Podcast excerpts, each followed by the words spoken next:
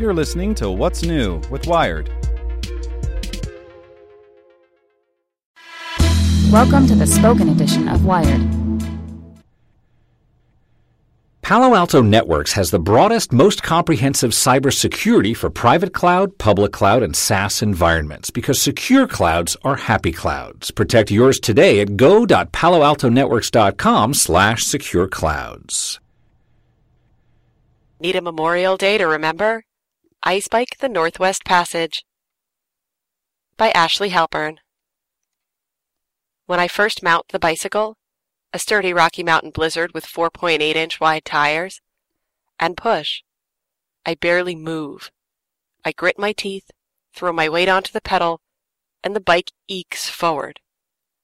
We power our way along Polar Bear Point among glistening, six foot thick ice caps and sunning ringed seals. After a short time, my legs wobble like jelly. It took five flights to reach the Arctic Watch Wilderness Lodge on Canada's Somerset Island, roughly 500 miles north of the Arctic Circle. The lodge's eight-week season begins in June, just as the pack ice that blankets the Northwest Passage begins to fissure and melt. But the family that runs the place is at home in the desolation. The patriarch, Richard Weber, is the world's most traveled North Pole explorer. His wife, Josée Auclair, has led women's expeditions to both poles.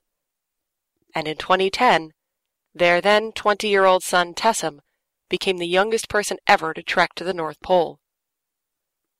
Under their watch last year, I kayaked through glacial canyons, piloted an ATV across the tundra, and, politely, stalked a herd of musk oxen.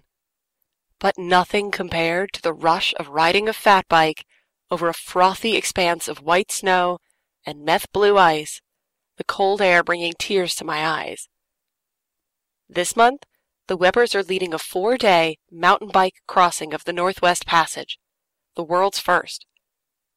The trip will cover 75 miles, navigating shifting pans of sea ice in a fragile, gradually disappearing place. Getting there.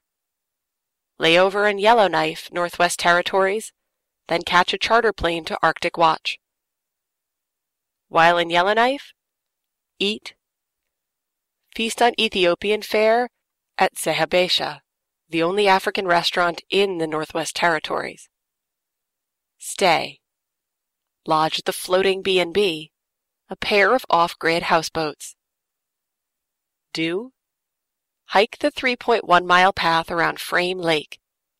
An adjoining trail leads to the Bristol Monument, which commemorates the first freight plane to land at the North Pole in 1967.